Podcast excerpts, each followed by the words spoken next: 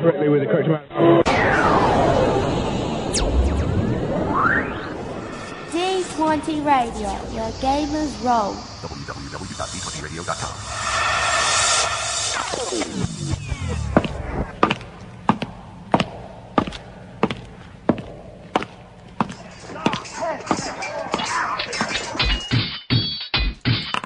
Roll for initiative.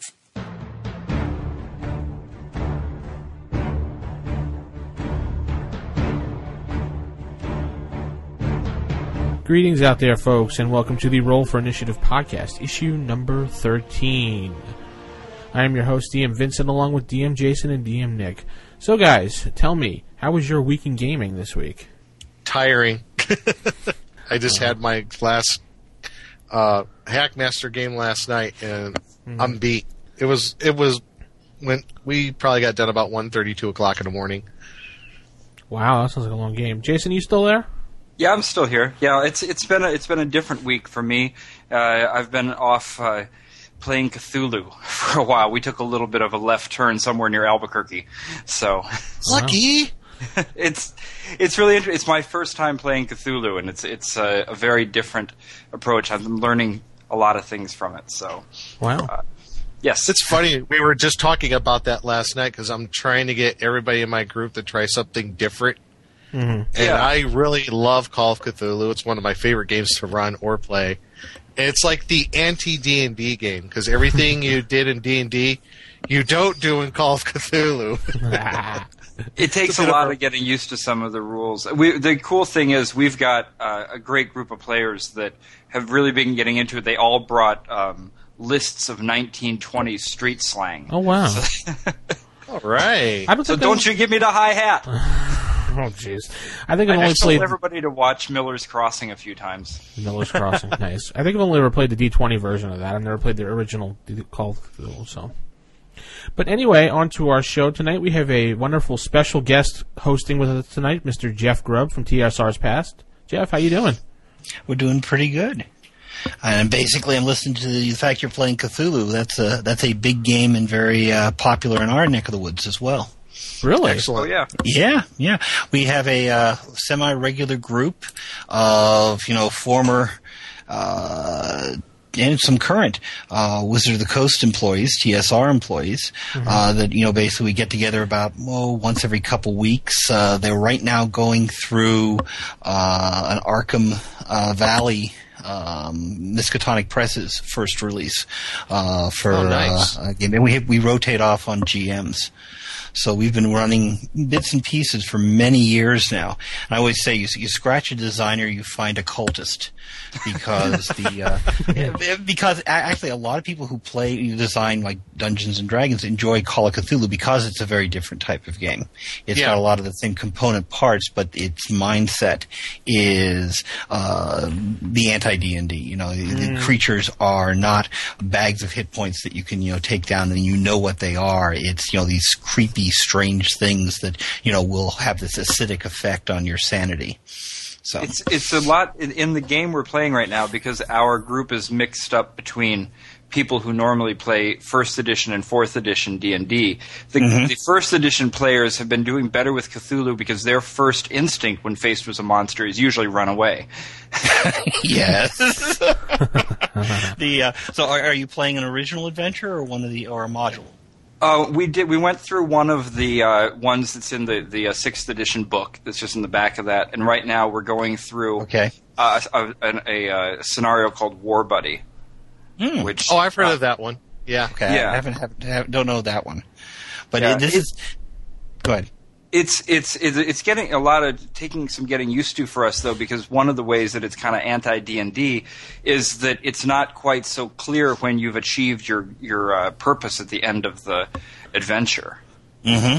So that's That the toughest uh, adjustment for us is trying. I mean, especially as you know, right? We're doing the same thing. We're switching off uh, being the keeper, and it's my turn to be the keeper right now. and uh, you know, just trying to make sure that I give these guys some kind of a goal that they're actually clearly going towards. Well, the, The goal is to survive. Yeah, really. or go crazy in the most creative way possible. Yeah. Oh yeah. So you know, we we've had the people who have been dipping down into the low teens of their sanity, and the way the mechanic works, of course, the lower your sanity, the more likely you are going to be losing more sanity. yeah. Not So good. it becomes, you know, basically it becomes the idea of how many adventures can you survive, which again is a very non uh, D and D type of thinking. Uh, Right. In that D and D is all about, you know, you build your character up and you're going to get more powerful. Here, because of the sanity system, you become less powerful over time and more vulnerable. Yeah, the, the, the ratio for PC death in Call of Cthulhu, I think, is considerably higher. Yeah. Well, it's 100%. More or Yes. less. Yeah. Eventually, it's 100%. All right. And the Yeah. cool thing is, we're in a like a golden age right now of a lot of publishers are releasing uh, Call of Cthulhu material. Uh, Super Genius Games, Miskatonic Press, a lot of small presses.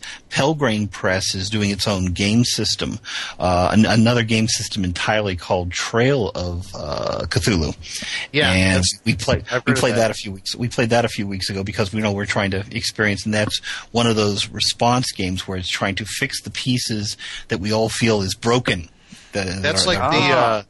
Are- that's like Indeed. uh, it's based off of a the gumshoe right. uh, uh, mechanic, I guess. So Yeah. it's a different Yes. game mechanic. I think Ken Hite was uh, the original des- is the original designer and working on this one. And one of the components they have is that when uh, when you get to the end of you know where you've got all the clues and you've searched the haunted house and you you've picked up everything you can, the GM holds up the little sign that says "Scene completed." And uh, scene. and, and scene, and we go on to the next part. The idea And is cut. nice. it, one of the, one of the cool things about Cthulhu That's is that it has like a lot of a lot of handouts, a lot of you know, like here's a here's a uh, Oh, yeah.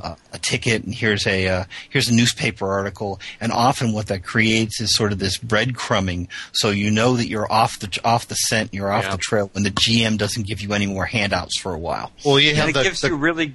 Sorry, go ahead. well, no, you have the classic campaign, Masks of Nyarlathotep, Mm-hmm. which was like, which was like the big pioneer in in the use of handouts for anything. Yes. And I have that, and it's. I hope to run it again someday. It's a fantastic, just campaign going across the globe. Very The- the- pulpy though. The, The- great the cool thing thing about Sorry. I was going to say the great thing about the handouts is when you forget and leave them in your coat or your bag because my fiance found a business card for the Christian funeral home the other day. Interesting. yeah, What's this for? I said, well, it's for zombies. Oh, oh, the the um, oh, I, one of the things the original Call of Cthulhu, the short story written by H.P. Lovecraft, is Yep. a handout adventure.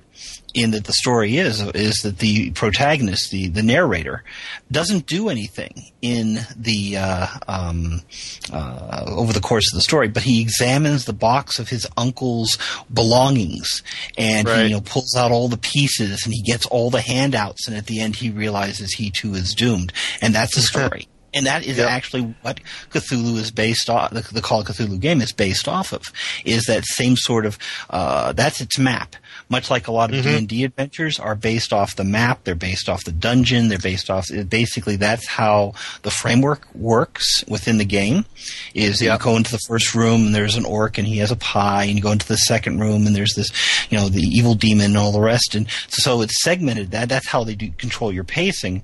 In the Cthulhu it's all about the handouts because it comes from a different base. You know, it's funny you mentioned kind of like almost dovetailing in the into D and D. In my last campaign, I've I, I threw in some uh, Lovecraftian elements into my campaign.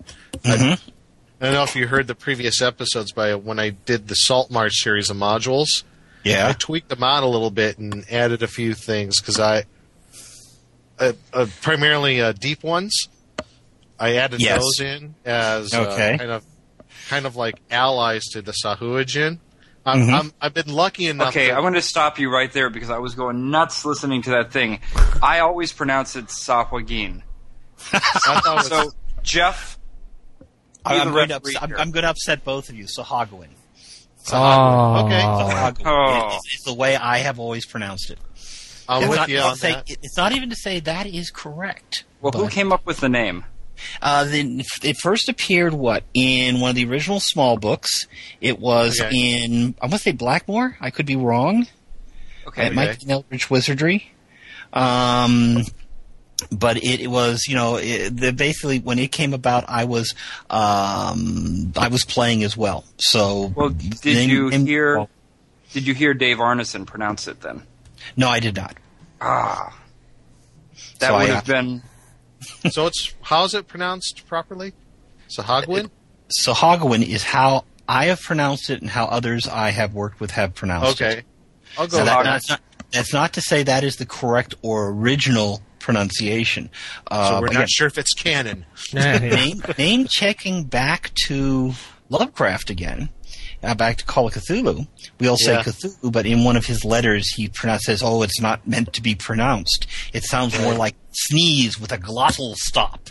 You know, Cthulhu. you know? Okay. Uh, okay, you know, let's go with Cthulhu just so we know what we're talking about. So, Yeah. So, yeah, it's better than trying to say, oh, you know. Ixitxachitls. the big I, I was just gonna say, I was just gonna mention that those. Yeah, I always call them the evil manta rays, but Yep. But I, they've got- in my campaign, like I was talking about, I threw in deep ones because I was Mm-hmm. lucky enough uh, a few years back to pick up the uh, copy of Deities and Demigods with the Cthulhu mythos and the Melnibonéan mythos in it. Yes. And uh, also, that one of the climaxes of the game where they, when they ran the deep ones, they're like, "Oh, great! Now what's next?" Uh, yeah, they ran into a Shoggoth. So Yeah. Yeah, I'm pretty Yeah. good in that respect. In in fact, I mean, like I said, a lot of our a lot of our uh, design crew over the years have been Cthulhu fans. Um, I was playing in uh, Horror on the Orient Express that Zeb Cook was running. oh wow. You know, and I ran a copy, uh, a version of um, Beyond the Mountains of Madness. And some of our, you know, the current uh, designers, uh, Bruce Cordell, is, you know, he's brought a lot of Cthulhu madness into third and fourth edition. In the fact that the, the the realm of madness and a lot of you know a lot of the more tentacly bits are definitely uh, uh, uh, Lovecraft inspired. Now that's interesting because that almost harkens back to the original to the original D and D game where much of the elements seem more like uh, uh like you know uh, more related to Robert E. Howard stuff. And Robert E. Howard was a contemporary of Lovecraft. Right. They you know, they corresponded and what have you. He was part of that circle. So in a way that kind of all ties in together. Before there was the internet, there was small press, and there was uh, uh, people writing. There was correspondence. There was a time before internet? Uh, Lovecraft and um, Howard and Clark Ashton Smith, who's a favorite of mine, were all part of that you know era. And the the weird tales that they told found their way into the uh, basis of the fantasy that was, you know, early D and D, where they were, we were picking up everything that they could, you know, get their hands on. Here's some biblical stuff, and here's some mythology stuff, and here's some old, you know, pulp tale stuff. Um, Castle, Castle Amber, Yeah. uh, one of the early basic. The uh, I want to say it was. X2? yeah, it's for basic. Yeah, I think, it was, I think it was an early early expert. It's X2 heavily X3. heavily uh, based on uh, on uh, Clark Ashton Smith's uh, Averoigne stories. Yep, I have that You know, I, I, I've, I found the stories much much later. You know, I played the adventure, and you know, that's really cool. That's really you know different, and, and then I found his fiction many years afterwards. Yeah.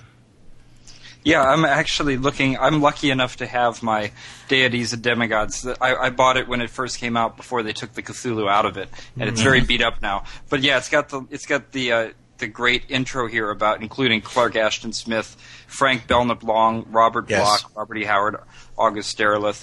I mean, these books uh, really, besides just playing the game.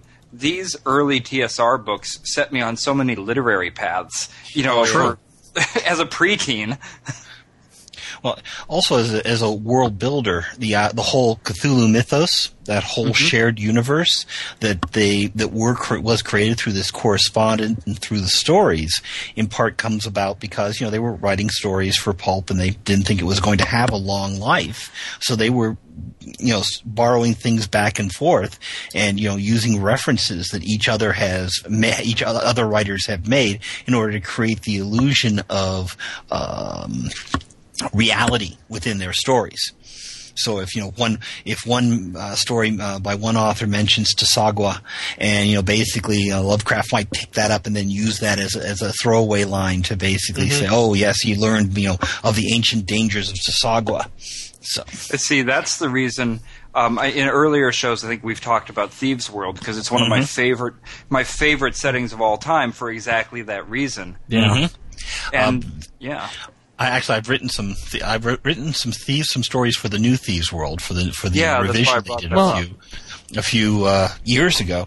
And talking with Lynn Abbey, she always said that you wrote your first Thieves World story for love and your Hmm. second one for revenge. Because you know you had, what you had somebody else did to your characters, or what? Exactly, exactly. There were there were like these these these wars going on, these little battles. Where, oh well, gosh. you've done this to my character, I'm going to do this to yours. so, and since it was you know open season where your character was not protected, you weren't the only person who was going to write about it. There, you got some very interesting stories out of it. That reminds me of the thing that uh, what happened with in the Lovecraft circle of of what he Clark Ashton Smith. He was mm-hmm. made the evil sorcerer Klarkash-Ton. Yes, yes, and there was So- uh, old Pharaoh Lahav Karaft or something. you Yes. know? See, some things never change. It all goes through. It's like Yeah. everybody like this is everybody else. and uh, it, there's actually, uh, and it's, it's, I think it's part of been part of gaming because a lot of people who you know are play play role playing games, and even before play board games, you know, are open and they're looking for other types of uh, of fiction. Uh, in S- SPI, a wargaming company, did a uh, fantasy uh, game called Swords and Sorcery, in which they had a character named You Name It, I Has Read It. based on the mad the mad uh, creator of the Necronomicon. So, okay. So, they, Jeff. also, they also had a Gygax Dragon Lord in the game. Nice. All right. So, Jeff, speaking about uh, Gygax and Gary and writing and, pis- and history and past, why don't you tell us a little bit about how you uh, first started with TSR back in the long time ago days? Well, I started playing way back in 75, first year of college. I had played uh, war games, uh, and Purdue. I went to Purdue University, and they had a wargaming club, and there was a group of people in the corner, and they had didn't have a board. They didn't have any miniatures. They were just, you know, rolling dice and yelling at each other. And I walked over and asked what was going on. They gave me three six-sided dice and said, "Here, we need a cleric." And no. that's how I started The playing. dreaded we need a cleric thing. Yes, yeah, we we we needed somebody to play the class nobody wanted to play, um, and that's where it started. And I, you know, took it back to Pittsburgh when I uh, when I you know on the break, and so I had you know D and D. I played with D and D crews, and our group got involved with um, Gen Con. And in okay. part because you know, in part because uh, a fr- one of the members of our group, his family had a house on Lake Geneva, and we would go up there, stay a few days, and then we'd all go to the convention. And so we got involved in the D and D Open, which was run by Bob Blake, Right. and this was just before the RPG came about. Um, and they would run a big four-day adventure, and at one point, a uh, um, one of my friends basically said wasn't impressed with the adventure that year, and he said, "Ah, we could do better than that." And he said it too close to Bob, and Bob wheeled on his heel and said, "Congratulations, you're writing the uh, Open for next year." Oh my and we wrote, uh, we wrote the open. Um, it was myself, Jeff Liebman, Frank Dickus, and uh, Lenny Lakofka. Wow. Uh, he was, he was going to do a couple, couple in there as well. So I did not meet Lenny until at, until at, uh, at the convention itself. But you know, so we had corresponded long distance, and we put together a story, and we made it all fit. And on the strength of that, I was hired um, by uh, TSR we delivered and we like delivered eight months early, play tested and everything because we were you know young and excited and all this stuff, and we uh, um, uh, uh, got. Um, uh, was hired by TSR, worked in the old Hotel Clair. This was be about 82 was when I joined up, and my first D and D project was Maze Monster of the Riddling Minotaur. No, Maze of Oh. the Riddling Minotaur. We're talking about first product. Oh, that's the Yeah. um, the one Sorry, I, I missed it. What was Magic it? marker modules, yeah. Yeah, But yeah, the uh, um, Maze but of yeah, the Riddling Minotaur. Yes. and uh, they gave me, and I one of the first project, early projects I also did with with that one was Monster Manual two. Okay, so that was along about the same time. Then you were doing both of them. Mm-hmm. Well, uh, M uh, M2 Mo- uh, Riddling Minotaur was my first one, along Okay. with um, uh, Burn Bush Wells, which was a Boot Hill module, in which I had to, in which Allen Hammack had created a town, and Brian Blume had created an, a random encounter table for outside towns, and I was supposed to put them together. Oh God.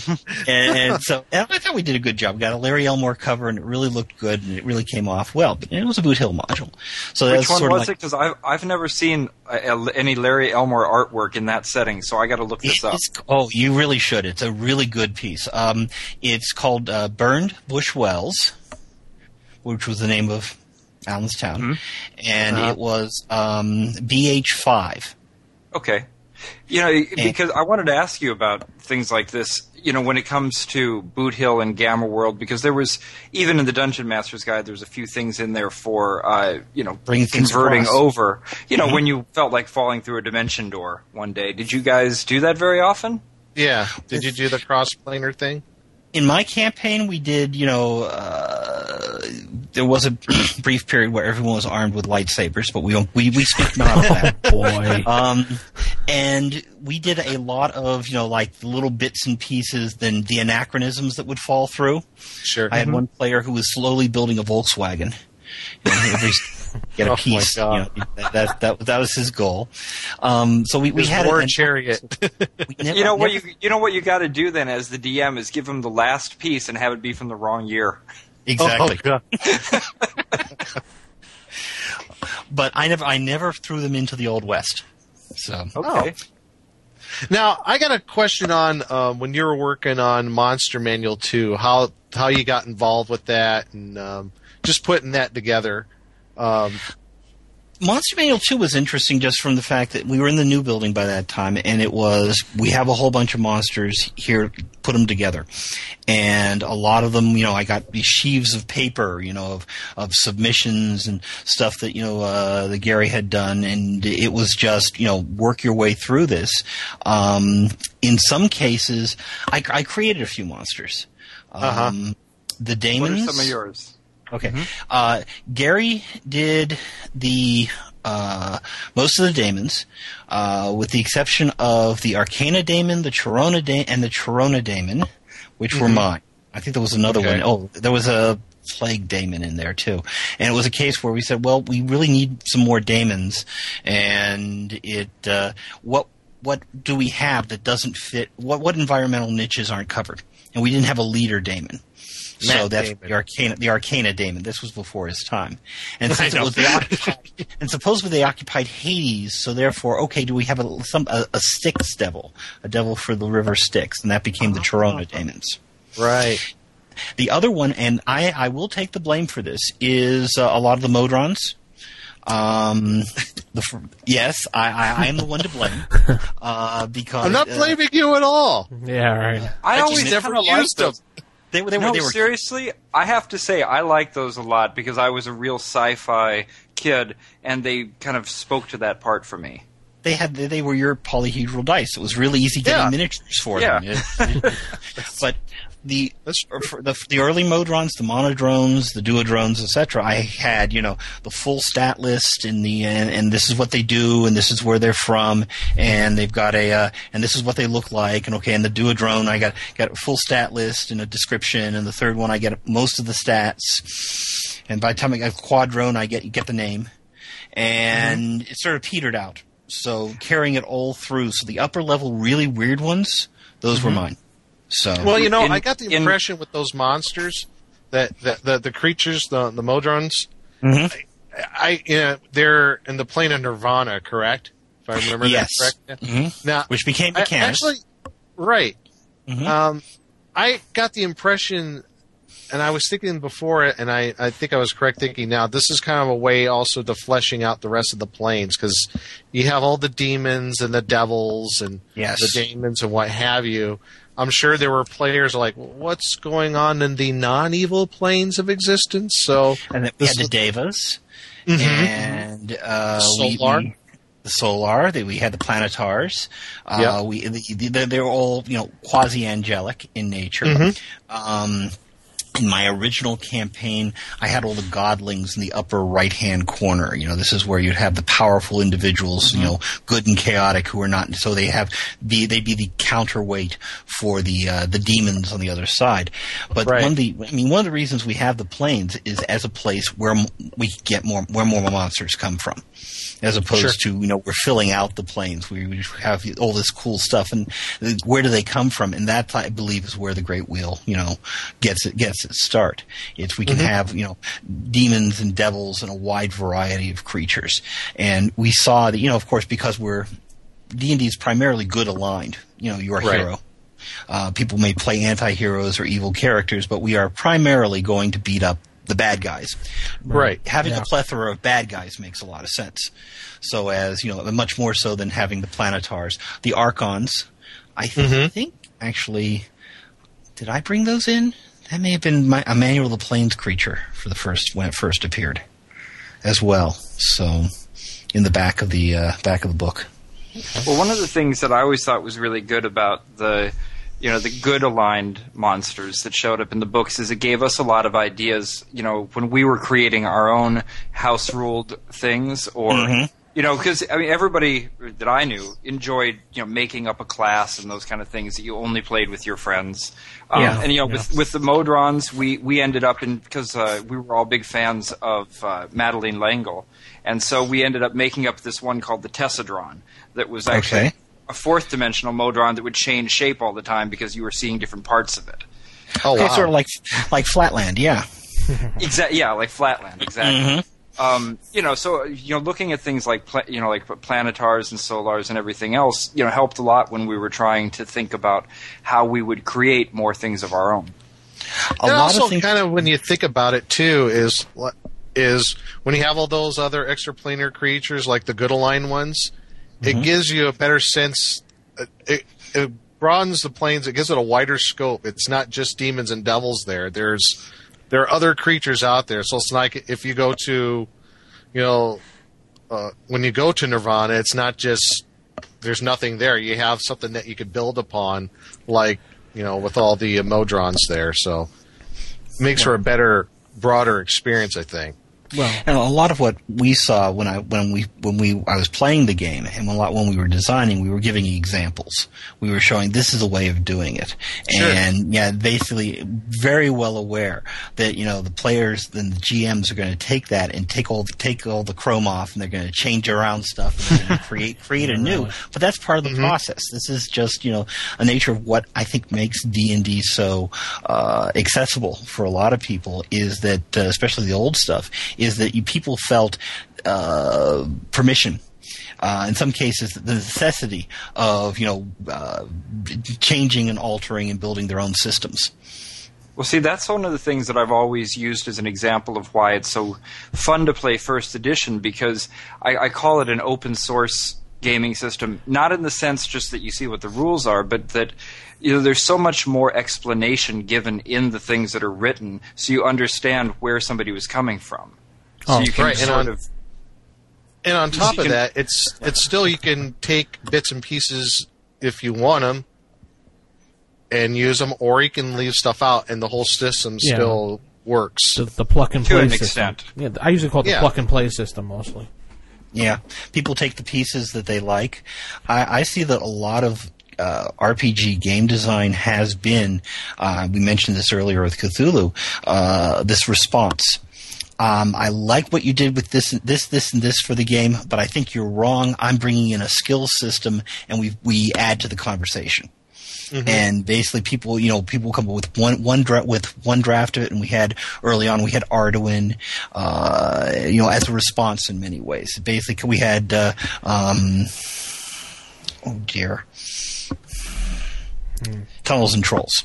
Yes. It basically addressed a different type of type of gaming, and says we like you know basically it's, it's very much that response. To, we always call these games ampers, ampersands and alliteration because they all had two letters with an and in the middle between it. But they were in many ways a response to what they were seeing. D and D laid the groundwork, and then people would basically would come in and say, okay, I like this, this, and this, and we'll take those parts, and then I want to go in a different direction for it. You again look at Cthulhu itself; it's got basic stats, much like the D and D system, and a lot of them, some of them are generated with D6, some of them are generated with D2 plus a number, some of them are, are calculated out, and all of that comes out of people trying to, you know, make the system that uh, the D and D system work for them. Basically, taking Right. the ideas that were first put forward there, and then uh, uh, distilling down to their new system.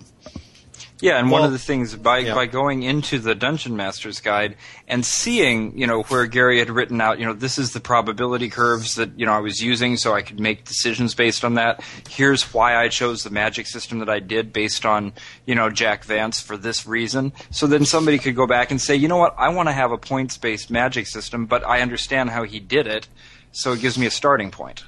Well, there's also was was a case where we came up and there was a lot of pushing and trying new things within the original system. Uh, True Name only exists within one spell. And yet, if you as- you assume that's a truth, that everything has a true name, that changes the world outside. So you know, so I, I see a lot of you know. I always say that for the early system, especially for uh, when we went uh, AD and D first edition, there was very much a tendency of we need a mechanic to jump over a pit, and we would take it and we would screw it onto the side and say, no, no, we need a, a mechanic for jumping over a flaming pit, and we create a different uh, mechanic to do Wow. that. Well, that was an interesting inside look. Uh, I'm actually going to wrap up this segment. And we're going to head into Oh, yeah. sage advice because we've had a long intro segment of about 31 minutes now looking at. So I guess the intro Oh, I should be never over. got to ask about the Unearthed Arcana. Oh, too bad. Let's move on to sage advice, guys. Okay. Sage advice.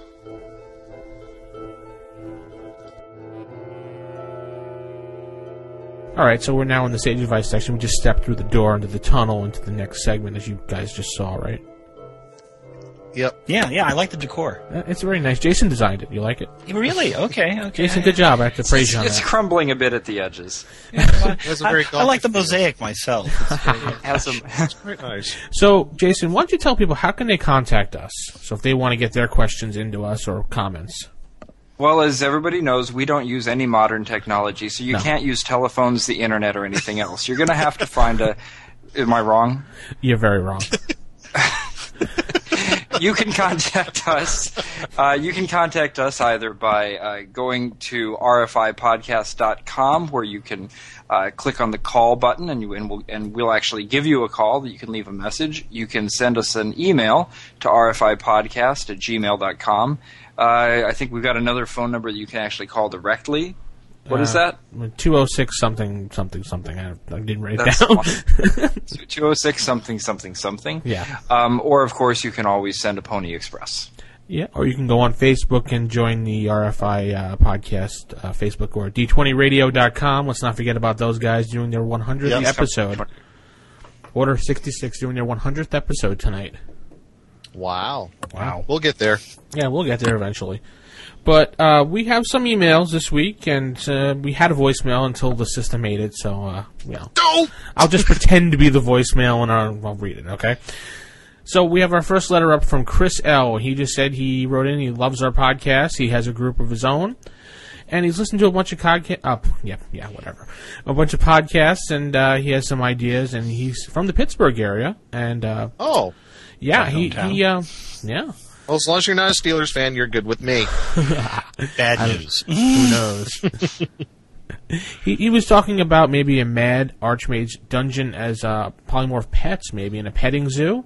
Remember we spoke about that a while back about the evil creatures and the disenchanters and rust monsters together, Ah, yes, yes. way back in the what was it? episode whatever Yeah, not too long ago. that you joined us for the first time. I think.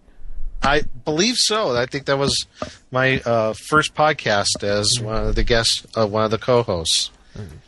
And then we so just he's ta- yeah. talking about what? uh, he, he's talking about how in, in maybe an evil petting zoo, you know, or Evil petting zoo. I like it. yeah. And then we fed you and you stayed, Nick. So oh well.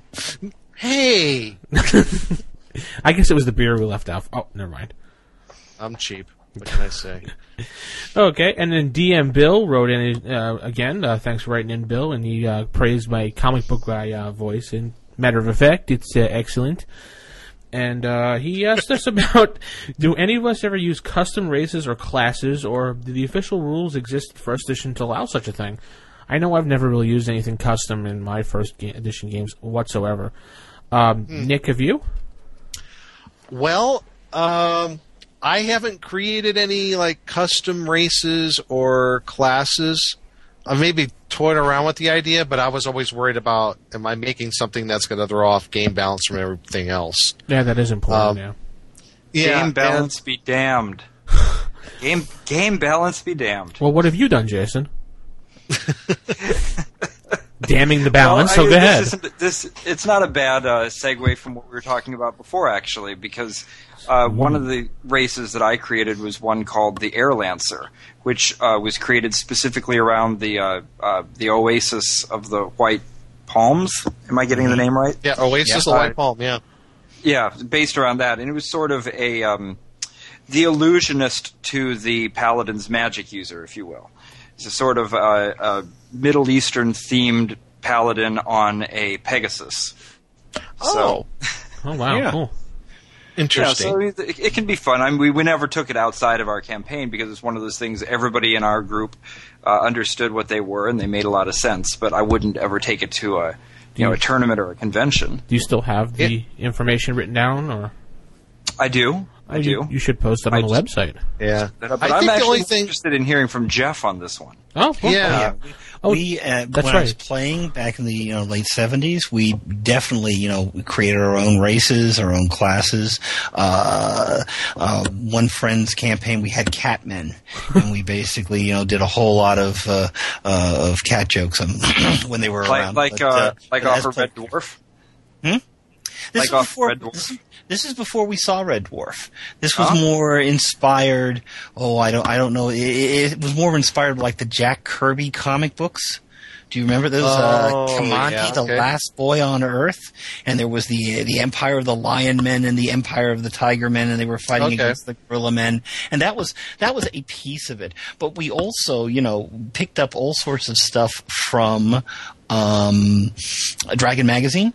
You know, the new Dragon magazine would come out Sure. and have uh, Alchemist as an NPC class, and we for a couple months we'd try them as, as a player character class and see you know how they worked and uh, and one of the actually one of the pieces that's left over there is uh, the gods for Dragonlance came out of my own personal campaign.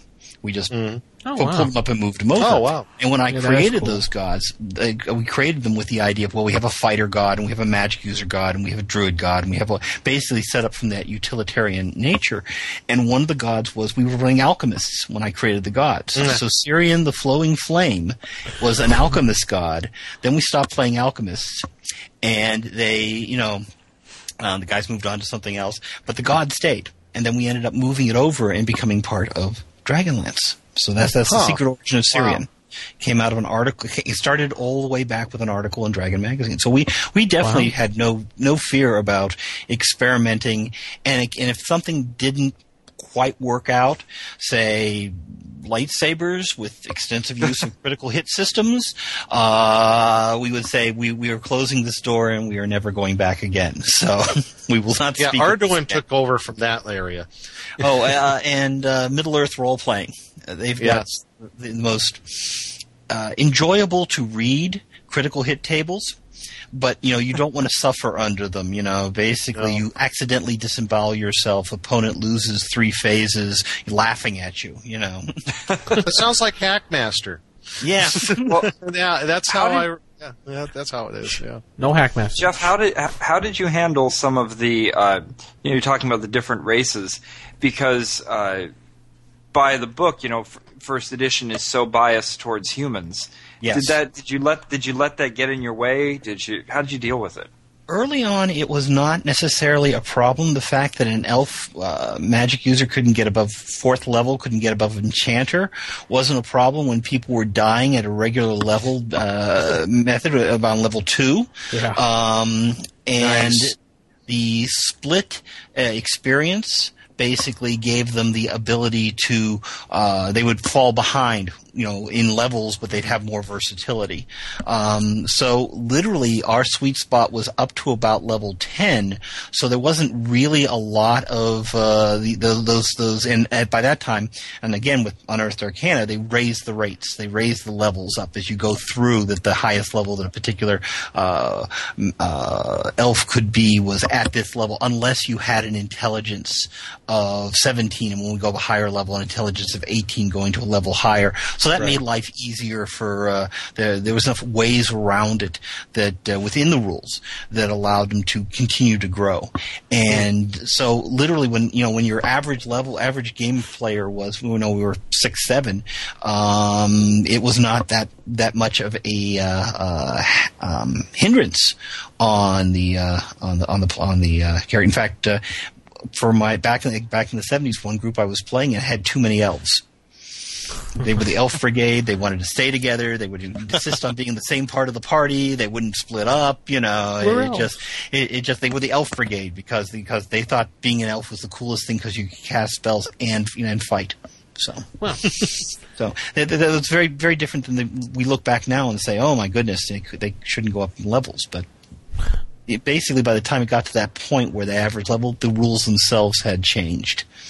And, so when so, you were know, creating for when you were creating, for example, a cat a cat peop, cat people, Mhm. you probably did you did you set a level limit on them, or did you just say we're not going to live that long anyway? It was in a DM, another DM's world, so I don't know if he had a level limit. I think he did, but um, I, ca- I couldn't tell you what it was because we didn't we didn't get to that point. Even though we were at, at a point where we had boats and we were sailing around, you know, uh, all over the place.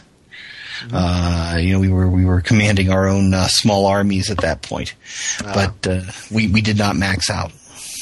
The, la- the last question I'd have on this topic, and then we'll let us move to the next one, is my original point of you know forget about game balance. Do you agree with that or disagree with that? This is one where you're going to have to pick up the pause. Um, pause. pause. I think that I think the earlier systems were a lot more forgiving because there was so much that could go astray. Um, there were a lot of powerful items floating around, so that a character that had a uh, moderate advantage uh, over the others. And by the time we got to Unearthed Arcana, I thought that you know actually the sub races had definitely advantages. Uh, the uh, non-human races had advantages over the humans because I always tended to play dwarves because they were the uh, um, um, uh, I'm sorry, I have a phone call coming in. Can we, can we sure, hold we'll, a we'll, we'll pause and we'll pause and return. Okay, we'll go on to our next email. Uh, Simon K wrote in with a bunch of other people who wrote in this uh, coming to our call, but I'm going to read Simon K first because he uh, is the first person that wrote in. In uh, number 11, we asked about paladins and uh, who they can adventure with. Remember that, Nick? Yes, when we were talking about the whole, poss- you know, the possibilities of like interrogations and such. Yes. Yeah. So he and a bunch of other people uh, uh, came to the call and directed us to page 24 of the player's handbook and said they can associate with neutrals only on a single expedition basis, and only if that Oh. expedition furthers the cause of lawful good. Okay. So I guess apparently the paladin I was playing shouldn't have been associating with those people in that group for that long amount of time. Maybe if uh, it would have been a good idea to maybe step out for a while, or I don't know. Well, you know, I mean, also could you know a DM call, you know, whatever he sees fit. I mean, Yeah, I, it's also just you know I- also believe in the philosophy of it's it's a game. Who the hell cares? It's your game. Here's the book. I don't care. Throw it on the ground. Not to disrespect you guys who wrote the book, Jeff, but It's okay. what do you think about The, that uh, situation? uh, the the idea of you know we, we hit that that level as well because early on it wasn't uh, just a question of interrogation. It was can we have the paladin in a party with a thief? Yeah. Because you know we took the paladin as being the you know ultimate lawful good you know and the thief from the name being inherently and the alignments being neutral at best. We i think we opened the door to cha- a good chaotic after a while. There was some okay i guess that's okay. For as far as paladins you know on a one shot basis uh, it- what it evolved to be is that paladins tended to end up toward the leadership end Yeah. yeah. of the Yeah. uh, of the party in the fact that since they can only since they this this, this particular line tended to drive it in that direction in that since it's for the benefit of lawful good well if the paladin is you know the one who's going out and finding the jobs and they are all beneficial to you know the greater good of the community and they have a reward in the fact that the monsters are going to be dropping treasure the thieves are pretty good with that you know they they they, they Yeah. were willing to go along with that so Yeah. that, that that we ended up with a lot of um, both campaigns my home campaign Yeah, and my that college campaign. We had we had paladins uh, who moved to a leadership position in part because if some if they you know they, they could not by nature uh, just well we're going into the dungeon and kill some monsters. They they tended to infuse more of a sense of purpose into the campaign and as a result they rose to becoming the the people who tended to make the make the make those long term decisions. And you know, Which- Jeff, I think you're I think you're you're hitting on a good point there, and I think I I've experienced the same thing too through my gaming experience that uh, that particular class and probably the Cavalier to Yes. a certain degree, the Mhm. people. It, it seems that for some reason that class or classes, and I think even Rangers too, Really? can really? can fall into that as well. It seems like that those three classes, Yeah. the players seem to seem to make a more of a leadership role for themselves Really- Right. you- you because really- of their alignment. You really think Yeah. a ranger be thrown in there too? I, I don't never really put a ranger in the leader category because usually we just use them as scouts most of the time. Well, I've I've been in that. I played a ranger in my friend uh, Jeff's campaign, and uh, I, w- I was playing a half elf uh, ranger cleric, and he was pretty much the leader of the party. right. And when you get Just- to a certain level with the old school ranger he was the party yeah. because we get to a certain, and get his fo- all his followers would show up. Yeah. Really. yeah, Yeah, and, and they they outnumber the rest of the group.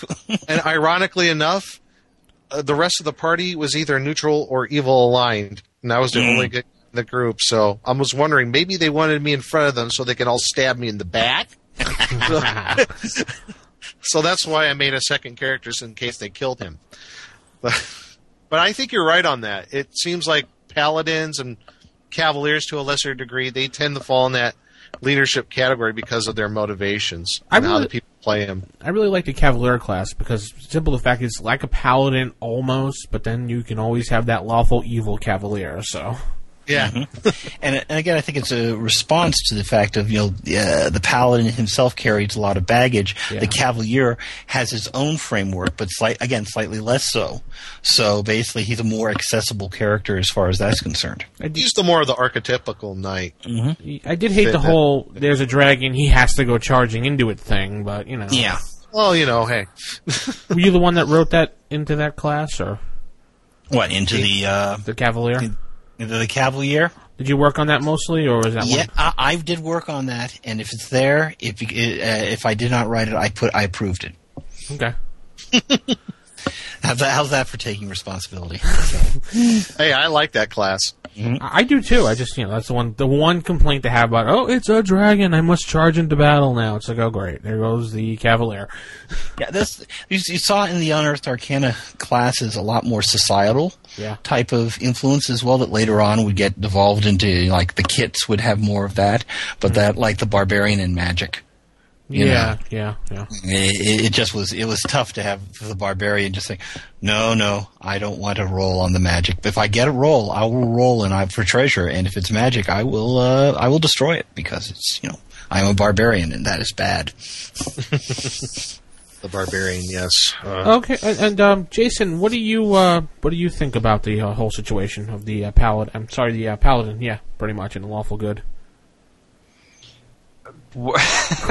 well, um, what's I don't know. What's the question? Uh, were you alive or no? Well, hopefully my, my, my mic is working again. So It is. We had we had a little bit of a problem there. Um, I was I was just enjoying you know the conversation you guys were having on that and thinking about. I, I guess I'd never really thought of the classes in terms of who falls naturally into leadership roles or otherwise, and I was trying to imagine different classes in my mind being in a leadership role. For example, I could never imagine a magic user in a leadership role in a party Yeah. Mhm. yeah. you know, just just by their very nature. Um, but a barbarian, that's a pretty interesting one, especially if there is a magic user that uh, teams up with the party, at, you know, at, at some point, while the barbarian's actually being the leader. Yeah. That's scary. That's like yeah, how all the people treated Aquaman in the, uh, the comic book. Why don't you just go talk to some fish? kind of like that, yeah. And we've, right. we've had groups where the wizard has been in charge, but it's a, it has a different vibe to it because we're never quite sure what the wizard's up to. Yeah. Yeah. You know, it, it just like uh, the paladin also has that advantage of being a fair broker. You know, he he he base, basically is going to you know find out what's going on and then share it with you. Whereas the wizard, he might leave some pieces out for as far as the archetype And if a and if a thief's probably somehow getting in charge of the party, he's getting people killed. Yeah. Yeah, well, it, it's it's the running running gag that you don't let the thief keep the keep the uh, uh, party treasury. Right. Uh, Yeah. You know- and we we haven't mentioned the cleric yet. In the in the old system, the uh, keeping the cleric alive was you know this was your your your health line. So the idea of if he was going to leave, he was going to leave yeah from the back of the pack because Yeah. they, no no no don't go in. Well, it's Right. interesting because if I think about the different fantasy um, literature, and you know, which is a way that I usually think about how people are going to act in them, uh, I, I can think of almost nothing where a clerical type is the protagonist or the hero. Um, and and even for for wizards, for magic users, in fantasy literature, there's always something just a little bit sinister and dark that seems to be at their heart. The the only ex- the only exception I can really think of is like um, uh, John Bellairs. If you know, with like the face and the frost, his wizards were great. They were you know just like laughable, kind of fun, old. you know, And Vance's wizards, especially you know the the high level Oh. ones, where you Yeah. know basically his his stories were basically consisting of why you can't cast that spell that you want to cast that will solve. Jason loves Vance stuff. Let me tell you, hmm oh, absolutely, Jason- yeah, Jason loves Vance. He's a Vance fanboy. yeah. Proud It's of good it. stuff. It's All right. great stuff. I mean, and it, as, as far away from John Belair as I think you can possibly get. Mm-hmm. Um, and you know, I love them both. They're just th- these are great authors. Excellent. But yes, the, the, the, the, the mage, the wizard tends to come with Merlin, Gandalf, uh, in the support group area. Mm-hmm. You know, they're basically the advisor. They're not the king themselves. And the king always comes from the, you know, from, uh, the warriors.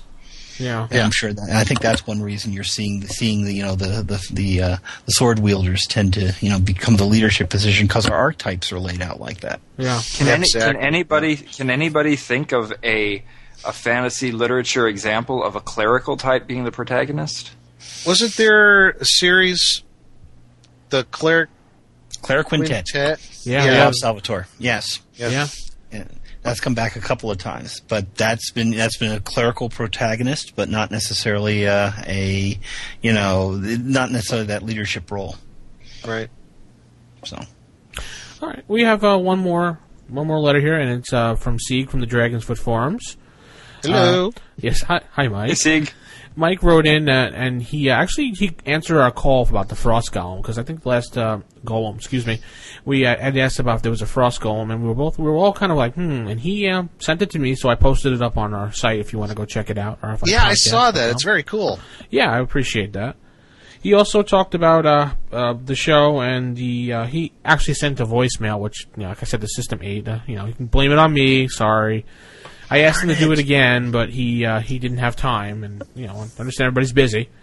So maybe next time. But he uh, actually asked about the old bumpers that we did on the show that when I was editing the show we used, and now we have new ones that sound like they could fit into any show. He said that he wants the old ones back. I said, well, you know, what are you going to do? Well, um, I, I I would kind of repeat that if anybody wants to, you know, join in and help out with producing, because there's so many different pieces to making this show that take time, uh, love to, you know, have volunteers step up. Definitely. Please, we need your help and support. So if you do want to become a producer of the show or an editor, you can contact us, RFI staff at gmail.com, and we'll talk about it. We'll see how it goes, and we'll maybe we'll give you a shot, do a segment or two, and see how it happens, and we'll uh, we'll work from there. He also said he wants to hear more from me because uh, other people talk a little too much. Okay, I'll shut up.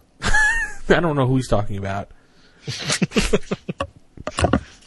As it's total silence right now.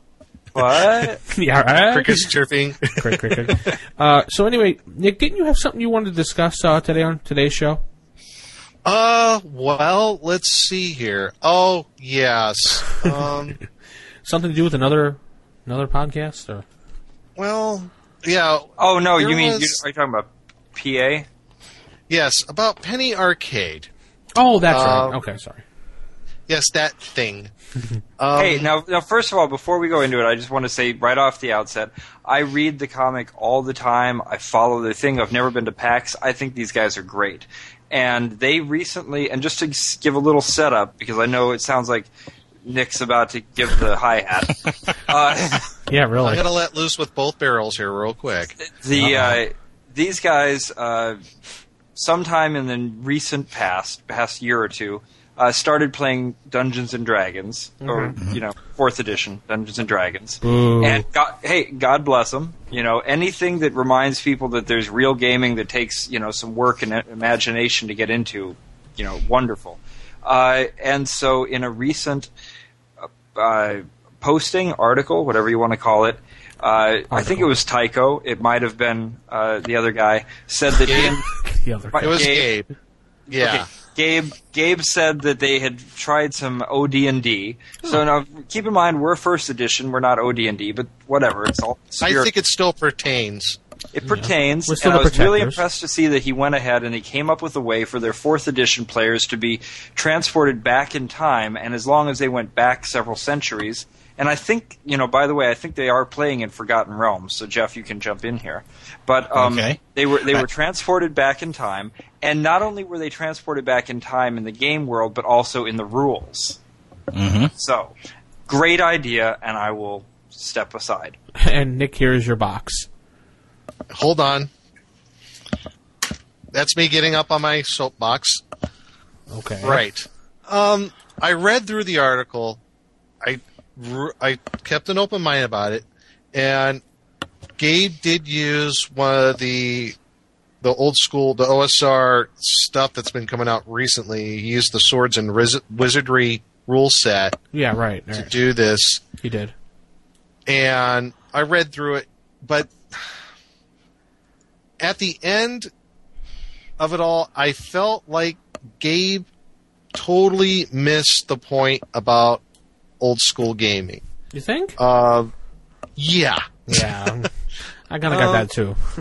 like, like if I could use a quote here Go ahead. Quote it. from it, um, We'll post up this link to this article on our website as well so people can read along.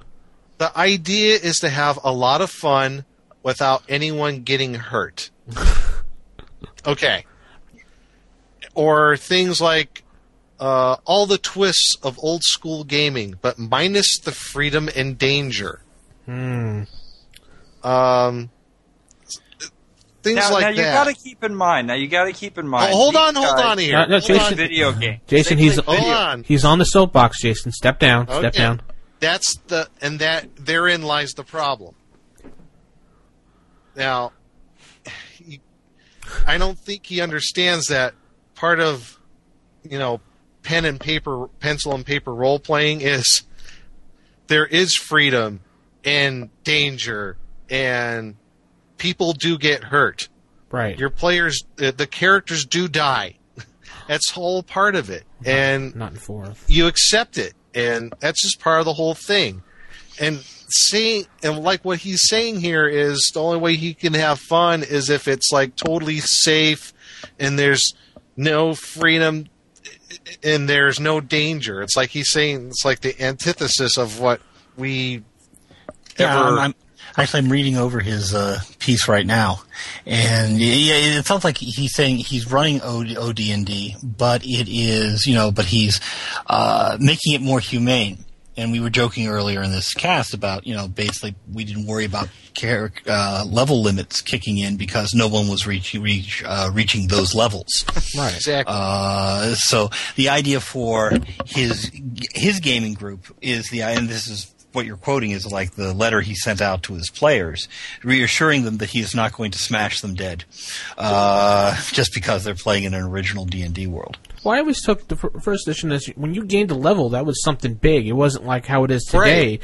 You gained a mm-hmm. level, it's like woohoo! Let me go find like my next. holy cow! I Yeah. survived. Yeah, it's like I survived another level. You know, I should be proud of myself. I just gained 10 billion experience points to get to the next level, and I should be rewarded with this and that. Not just okay, you gained a thousand experience points. Oh, level two, yay! So, and, I mean, and, and- when and he used his Twelve hundred like if you were a thief.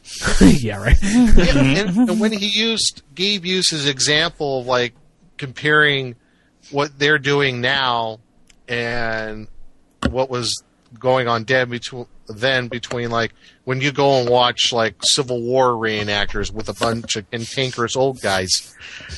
I I don't know if that's sarcasm or if he's hmm. actually believes well, that. I think but- I think that came out of a genuine but misguided, in my opinion, idea that somehow extremely there's misguided. there's been Yeah, some right. sort of evolution, you know, positive evolution of the game, and you know, this is probably as good a point as any to have Jeff on because you know my my viewpoint is that no, actually, there hasn't been a positive evolution of the game. That you know, there was a place where fixing certain things was appropriate, and it's reached the point now where essentially it was either turn it into a video game or no one's going to play anymore.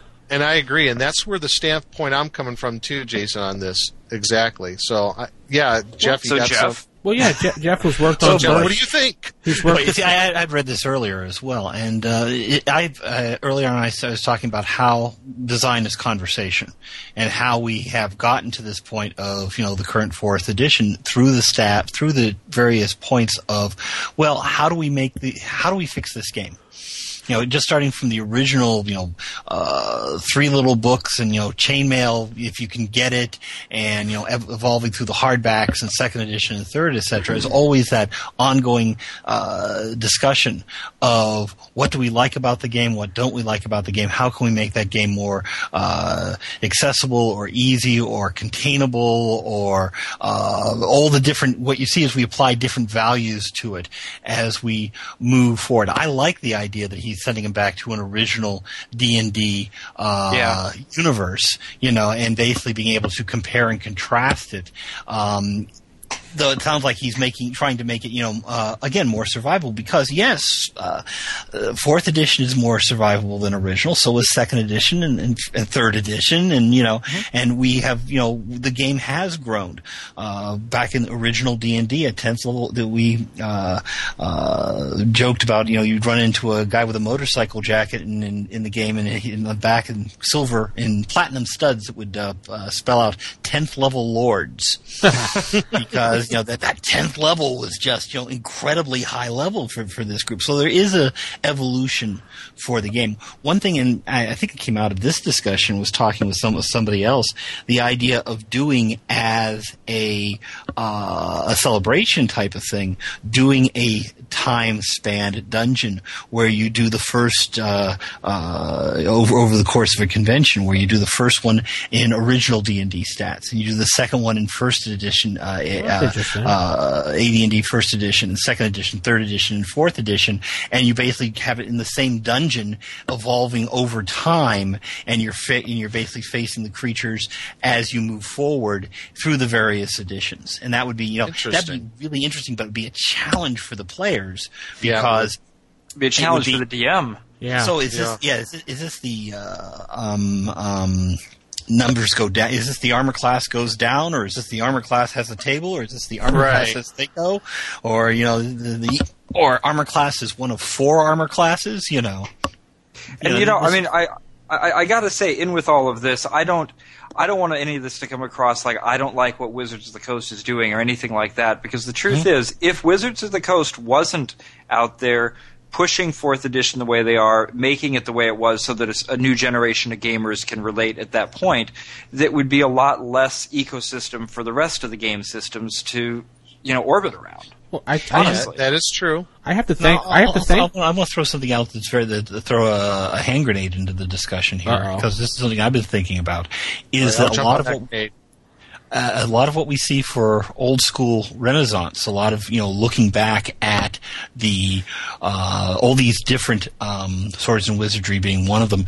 Um, game systems that are trying to get back to the spirit and the heart of the original game in that that we're looking through lenses of all of these editions that we have played before played since then. I'm sorry, and so you know our vision of uh, the golden age of the uh, three little books is very different than what it was when we were there. Yeah. We didn't know we were. true. In, we, didn't, we didn't realize we were in a golden age. Yeah, that, Well, I know, to that's a good point. lot. You know I what? have That's a good admit, point. I was because- cantankerous even then, though. I mean, when hmm? Unearthed Arcana, when Unearthed Arcana, you know, was published, you know, hmm? I was even cantankerous about that at the time. And you know, Yeah. although I, I was sure to buy everything, and I still have my Dungeoneer survival guide and all that, you know, I mean, I, I, I think that even at the time there was a little bit of a okay, this is a good improvement. This is maybe I'm not going to use that, but I don't know. I, I, I think looking back through those lenses, I maybe maybe this is an example of what you're saying that I am using the rose-colored mm-hmm. glasses. But you know, when I Well, I put don't them think the next ro- I don't each think the rose colors, but I think they're affecting you know wh- how we judge you know what worked for the original game and what didn't. So. Oh. 'Cause that we've we've grown as well. I'm not going to say it's better or worse. I, I, Yeah, I- and also like you're, I think you're saying, Jeff, is all- you're looking back on it maybe with a, a little bit of nostalgia. you well, know? sure. That's and that well, that's might, what, and that's that one might, of the cool things about it. right, and, and and and that's true, and and I guess some people when they say that they think, well, it's actually, you know, distorting what your your view is now of what was actually going on then. Possibly for some, but I, at, at least for me, I don't think so. I, I think I still have the same view of the game as I have now as I, I did then. So mm-hmm. Yeah. Well, it might be a, certainly bit a lot more. nostalgia. And you probably may have, may have you know, shied away from some of the elements that were more destructive. Uh, Grimm's Right. To- Grimtooth's Traps, great little series of books of how Yeah. to kill your characters totally dead. Um, uh, Arduin Grimoire uh, was Oh gosh, Arduin! My gosh, wonderful. The the the the, I, the spell that basically that turned you uh, totally and irrevocably inside out. Yeah. Ow. I- It was the and, and the parentheses and and irrevocably, which was I always thought was hilarious. That was you know we had killer dungeons in those days, and you go back to you know the type of things that Gary was writing in Dragon magazine at that point. He both wanted to see advancement, but also he expressed grave concern about dungeons that were you know uh, too easy and too tough. Yeah, the Monty Hall campaigns too. Monty Hall campaigns, the killer dungeons. Those were the two s- poles that most of us you know were, be- were between. And funny you mentioned Grimtooth. I fully embrace those now. Yeah. Ah, you see, and I'm too I'm too kind-hearted at this point. So All right. So that was what that was. And uh, Nick, get off your soapbox now. Oh, okay, I'm off it now. Okay, so if they want they want to contact us at Penny Arcade to discuss this further, they can email us rfistaff at gmail.com if they have any complaints about what we said, or they just want to comment to us, and or they want to come on the show.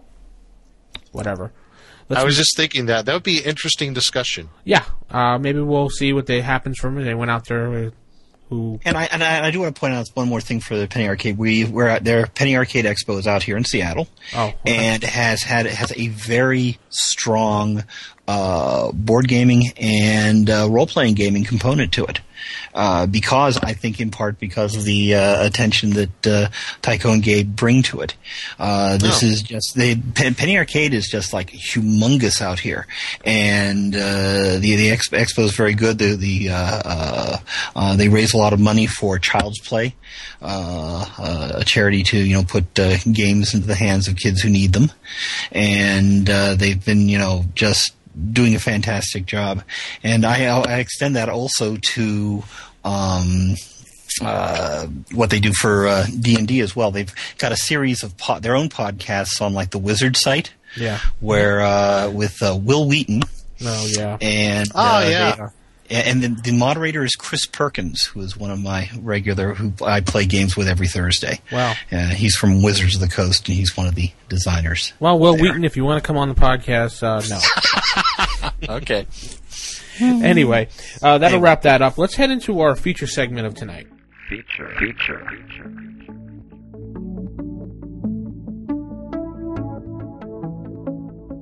Jason, What? what is our feature segment of tonight? Creature or PC death. So our feature tonight Is tonight that is that politically correct death or? Yeah. So politically correct death. Oh, How does a how does a personal computer die? How and how does it come? um, Well, you smash So, it on the uh, ground when it statics up on you. what's that? You you smash it on the ground when the microphone statics up on you. Oh, okay. I didn't know if that was me staticking up right now or not. No, no, no.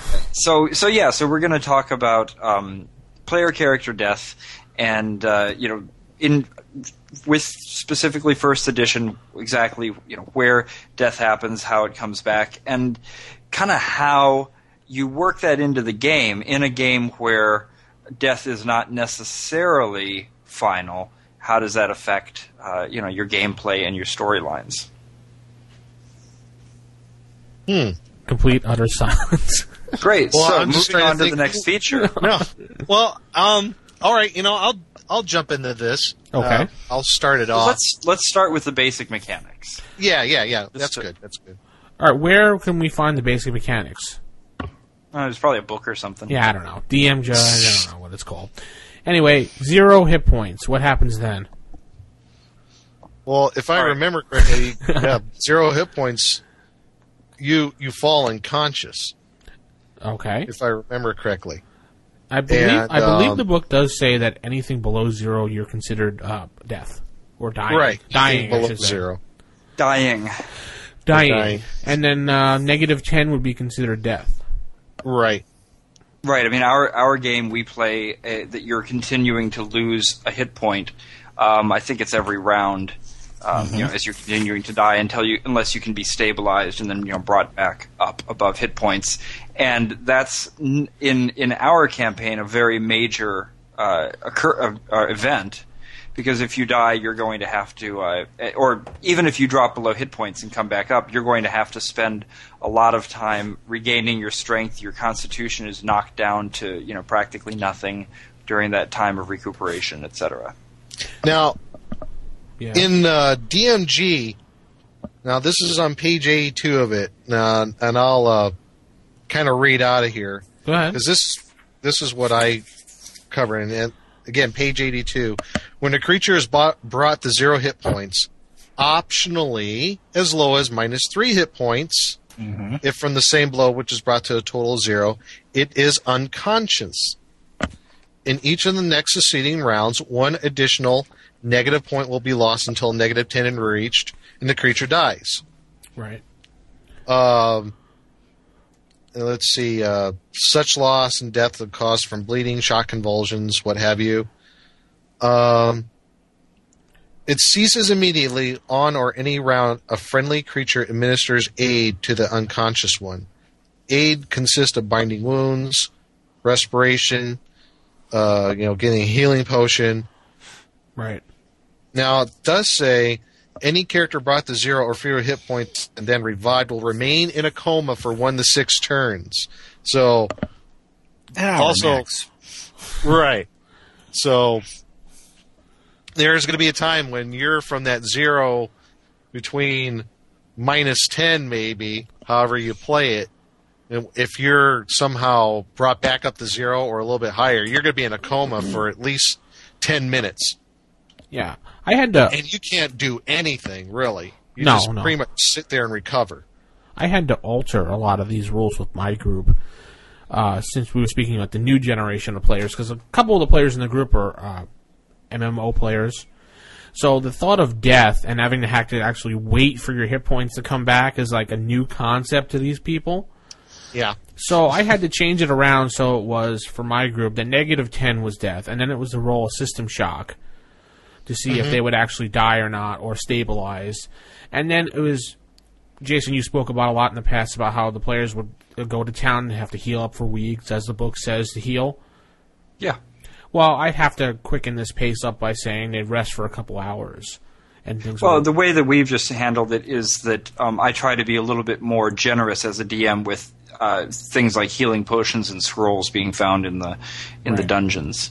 Yeah, I had to do it as in they rested overnight, and otherwise they'd be Yeah. sitting there and not want to play. you know. Especially Well, if see, you have the a reason- group that's lacking a cleric, you're going to have to do those sorts of things. yeah, we You're gonna Well, have you know, I mean, I, found that the clerics aren't really the medics, anyways, because the cleric can't carry, you know, can't memorize enough s- or pray for enough spells to really take care of a whole party, anyhow.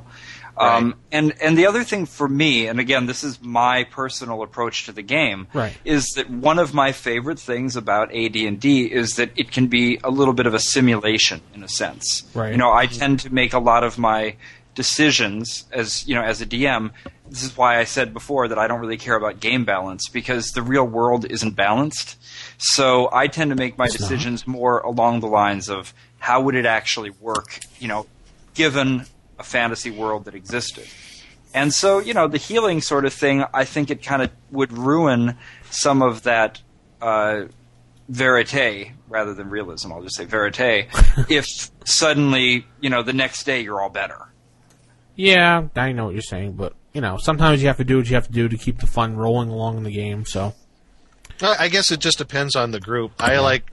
I think I'm with Jason on this. I I tend to play a little more uh, realistic when it comes to, you know, yeah, you probably play more. I guess when you get around the area of of player character death, you know, and the whole thing surrounding, you know, what happens when I get down to zero hit points or or below, you know, how are we going to treat this? And I I tend to be a little more, I guess, a little more by the book and maybe a little bit more uh, realistic in that nature. It's going to take time for someone to recover, but there are like yeah, you know, like we all know, there are magical means to maybe get around those sorts of sorts of things too. So I do take that So- into consideration as well. Our, What do you do, and Jeff? The thing, the thing is, going back to my original campaign, Right. we would literally, they would dungeon once a week within game time. And because they would get banged up and come out, and they would want to be able to, you know, heal up. And the, we had the once a week dungeon, so we would run through several weeks in a single gaming session as they would go down, get banged up, come back up, heal up, go back down. And during the week, there might be some changes to the dungeon, that sort of thing, from the, the, what they've done previously. But they became that, you know that one week limit was sort of like, uh, uh, and this was for original, was sort of sacrosanct as far as you know, keep, keeping them under under control. But also, the other thing that this needs is the it created the need of the high level cleric in your hometown in order to handle the raises. Right. Did you guys have Yeah. this? Have you guys had had to deal with this problem? well, we were just, raised dead, yeah. we were just getting onto that. Was the next bulletin point there about how do they Yeah. come back? What do you use? Yeah. So go on, Jeff. Go Well, I have to conf- I have to confess Oh. that in our own games, a lot of uh, uh, the, the the the issue was sort of skirted by, and now his nephew arrives and inherits all his stuff. Yes, yes. The, the, Oh, the geez. Done that. Didn't I speak about this? The son of, uh, revenge of, and yeah. Yeah, Anyway. I confess. uh, oh, bad, bad, bad. Now so, I've had the issue of like raise dead come up in uh, my previous campaign, and it was it was the Saltmarsh campaign. There was a character he was uh, he was playing a dwarf, and uh, you know he he just did the wrong thing. He just waded into a mass of zombies and skeletons and got hacked to pieces, and he died. Aw. And uh, he was a key fighter in the group. That's not necessarily too bright, obviously, but no. you know they brought him. We back already to said Salt- he was a fighter. well, Hey, fighters could be smart. but you know, I instead of instead of having them take the character back to Saltmarsh and just saying, "Okay, here's how much it costs for do a raised dead spell," boom, you're done. I tried to make it a more of a role playing experience That's always fun. to where I they had to approach the patriarch of that partic- particular church where the uh, this the dwarves are in the town, and they had to do you know it was, a, it was a bit of a quid pro quo thing. Right. You know, if we do this, what are you going to do for such and such God? And um, he did the whole ceremony and everything. And uh, when he came back, uh, he was he was evil, but he actually changed alignment to instead of being lawful evil, he changed to lawful neutral because in, because of his uh, resurrection or being raised dead, and became uh, a follower of that God. So that came a whole like role playing experience around the whole raised dead thing. Okay. So- Interesting. And so let's move on to some house rules now. Uh, I, the only house rule, like I said, like I explained before, was a negative ten. The system shock for hit points that I use. Nick, what house rules have you put into for hit points and dying and PC death? Well, um, some of the house rules that I've incorporated, and these might seem kind of, kind of harsh, but I think it's I think it's realistic.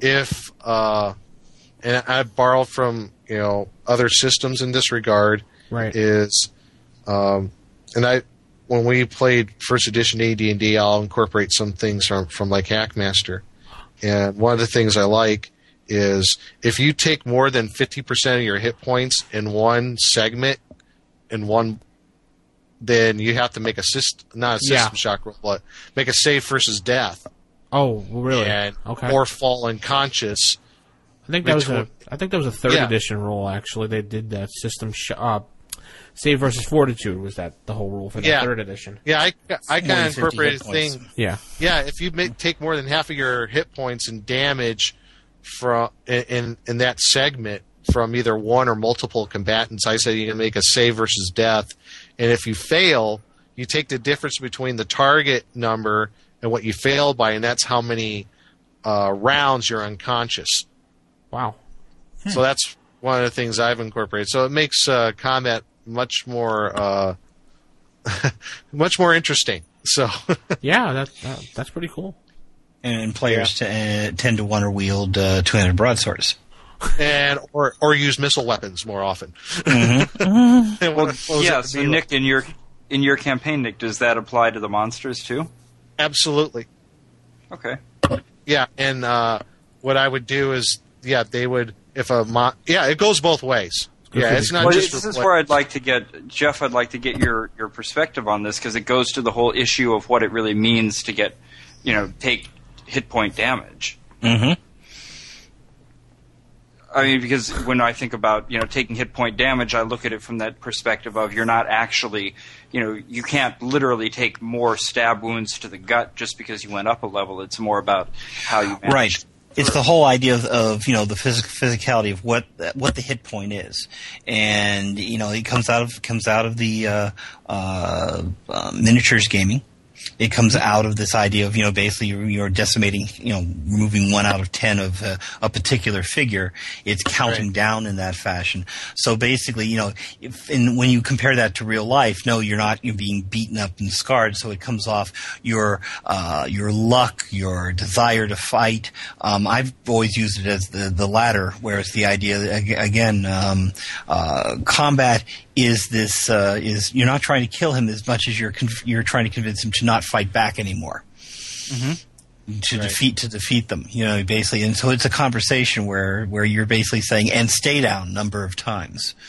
uh, the um, so you know, as opposed to you have the big bundle of hit points that is just represents your inherent toughness, but by the same and but the toughness is a component of that, and we've seen it in a number of the different incarnations of D and D over the years. The fighters have more hit points because they are supposed to be able to stand up to being beaten up better than the wizards. So really, You know, like hit points are is like a combination of different factors, not just physical toughness, but there are other things involved with the hit point idea, the concept. Yeah, yeah, and So Nick, that- so Go. Nick, to your your idea of have of the save, I think if I was doing a similar house rule, I don't, but this is kind of a neat idea to say if you take half of your hit points and damage, maybe it's more of a, uh, a save to see if you're going to just run and just give up. Mm-hmm. Well, But I mean, for player yeah, that's characters, one that way you doesn't can do work. it. Sorry. Step. Oh, true. No, you're right. Go ahead. No, I, I mean that's one way you can do it, but I didn't mean to talk over, but it, it That's okay. But but for player characters, that creates the whole you know levels that gets into morale, and we've been quite fooled with some morale systems over the years, and they've never really worked because it takes control out of the player's hands. The players like the idea of being in there in control. They like to be able to, you know, that my character will do this, and if he chooses to run, it's because he's made that decision as opposed to that he's failed a morale check. And that's a very big difference between the original uh, miniature games, in which you're controlling an army of characters. So if your uh, cavalry, you know, flees off the field, you feel badly, but you don't, Right. you know, take it personally. Whereas the person that represents you fleeing the combat at a critical moment, that's you know, that's a much more difficult thing to uh, um, take uh, take uh, responsibility for. A fear a fear spell, a confusion spell. Those you know players just don't care for those because they're yeah, to, to have those thrown at them because they um, uh, because it takes that level of control out of their hands. But the players like the idea they'll fight to the last breath because they are heroes. right. Now And that mechanic I use, Mhm. like I was saying, Jay, obviously that won't work for certain things like you know constructs and undead. I mean, they'll just keep on fighting. So Yeah. it's only for like living creatures. All right. It's And just it's a good thing to rem- Go ahead, Jason. No, no, no. I was just saying it's a good thing to remember because, um, you know, if, if you do play other systems where hit points become more of a physicality kind of thing, for example, um, I haven't recently, but I used to play Top Secret. And if any of you guys are, you know, familiar with the Top Yeah. Secret system, where you're literally keeping track of exactly which part of the body just got damaged and by how much, it's almost like BattleTech. Yeah. Yeah, you're right, It's- actually. You know, it's really important to think about what do these things actually mean when you're making those decisions as the DM. All right, well, let's hear how you do it, rfistaff at gmail.com, and that'll bring us into a, another segment, so see you there.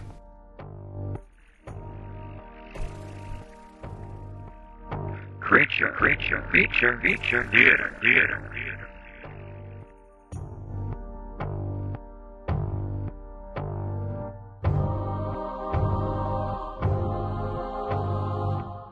So we're stepping into the creature feature theater for tonight. One of our last segments of tonight. So, uh, in the interest of time, we don't want people to sit around for two hours listening to our pod. No, we, of course we do, right? Sure. We could stay and talk for hours on end, but then Jason would be mad because it'd be such a large file for him to edit, and he'd pull his hair out, and And then he'd kill me. yes, he would. Put me at Why just you? put me at negative five hit points. Yeah, haha, negative ten, and you'd have to roll a system shock, haha. That's So we have a lich. What do you do? Uh, so we got a kill lich it. and a demi lich, and the demi-lich uh, was Jeff, killed. Is the demi lich is is that yours? No, the Demi Lich showed up first in S1, uh, Tomb of Horrors, Acererak. Oh, and an old Acererak. And when I was doing Monster Manual 2, it drove me crazy, of course, because the name Demi Lich is half a lich. Yes. Demi is half. It, it, it's not a full lich. So- So you'd think that a Demi Lich would be less powerful Right. than a full lich, and you would be wrong. right. Fatally fact, wrong. your first, which is hmm? your very first paragraph here. Actually. do you do you have the uh, the listing in front of you? or Are you remembering the first paragraph that you wrote in here? Oh, dear. Because it actually says it starts out with demi lich is a misleading term in Yes. that one might assume the demi refers to status. Right. However, it refers to the state of the lich. I mean, going back to the original, uh, you know, use of the word lich, you know, it, it originally was corpse. Right. And the liches, again, we're getting back to Clark Ashton Smith here, because he Actually, used the In what sense? I don't know the I don't know the origins of the word. The idea of um, it it was used as an undead brought back for a purpose, uh, or an undead spellcaster. Uh, I think the story of like Empire of the Necromancers, Right. and it was thrown around like a, zom- a term equivalent of zombie. The liches basically stir from their tombs and everything. Um, but the a lot of the Weird Tale writers, uh, Clark Ashton Smith, Ron, uh, Robert Howard, uh, Gardner Fox, uh, all did uh, this type of you know magical eldritch spellcaster who you know was living beyond his years by the by the power of his own magic. And these were this was this was the lich that became, that came into uh, the D and D universe. Yeah. And, And the, the Demi- Lich. Yeah. I'm sorry. Go ahead, Jeff. Yeah. Well, the Demi Lich came about for S1, and I was still a fan play. I was still playing then, as opposed to you know designing. So its origins are you know other than the fact that it, it was a perfect end monster. Um, was uh, you know I do not know what went into you know creating that the D- the Demi Lich. Yeah, that the Demi Lich in itself, I kind of look at as, and, well, if not the Demi Lich, the Lich is probably the one of the most perfect protagonists or antagonists you Antagonists. Oh can have. Antagonists that you can have for a campaign. I mean, just ultimate evil all around. You know, and using the Lich as an antagonist, I it's it's it's the quintessential evil overlord kind of character Yeah. uh, uh, NPC, and uh, you know I have unbe- unbeknown, unbeknownst to my players in my current campaign, Ooh. the antag- one of the antag- uh, antagonists is a lich. is a lich. Ooh, So, nice. and they're probably going to find out uh, in in the hard way. And ironically enough, uh, I I think my next Blackstone's Vault is I'm doing a review of Tomb of Horrors, so you can hear my my um, what I thought of the whole thing. So That's awesome. I want to hear that one. Um, Yeah. One of the bulletin points I had put on for this was: Can you base a campaign around a lich? Of course you can. It's a perfect Oh, yeah. example of the big bad guy at the end. I noticed that. A reason why I was picking this monster and writing the notes, Nick, in case you were wondering what I was thinking, other than what's for dinner tonight and what what the next comic book would be, Bill, uh, was um, why in the fourth edition or third edition was a lich not a big deal anymore? I always throw this out there. Why aren't these things big deals anymore? Like when we played first edition back in the day, it was like, oh, lich. Oh my god, what are we gonna? Now it's just like, oh, a lich. I will just attack. Well, it. yeah, it's like because hey, you look on the cleric chart, Yeah. turning undead, it's at the top. Yeah. so, so Jeff, as someone who's written for both first and now fourth, Yeah. what can you tell us about the something about the evolution of the lich and how the players see him now? Well, it's interesting because the Lich is still a marquee character. Yeah. Uh, I, I think that you know they, they did the Return to the Tomb of Horrors Mm-hmm. in the Forgotten Realms. We have various liches, you know, rolling around as being you know powerful uh, figures who have you know the fact they have a phylactery gives them this uh, um, comeback factor that you can Yes. defeat him and then you as the DM can bring him back when you see see fit. But I'm looking at the original entry for the Lich and you know it, it has you know like uh, these amazing abilities of uh, having the equivalent of plus one plate and plus one shield or armor class zero, and its dice are eight sided and that's something we forget from the from the from the past is the idea that you know we've we've upgunned the monsters across the board and the players as we keep evolving the game. Uh, that uh, the uh, the lich is I still think a p- very potent foe, Yeah. but they've Oh, yeah. also we've also it's also a much more crowded field now. There are a lot more creatures out there.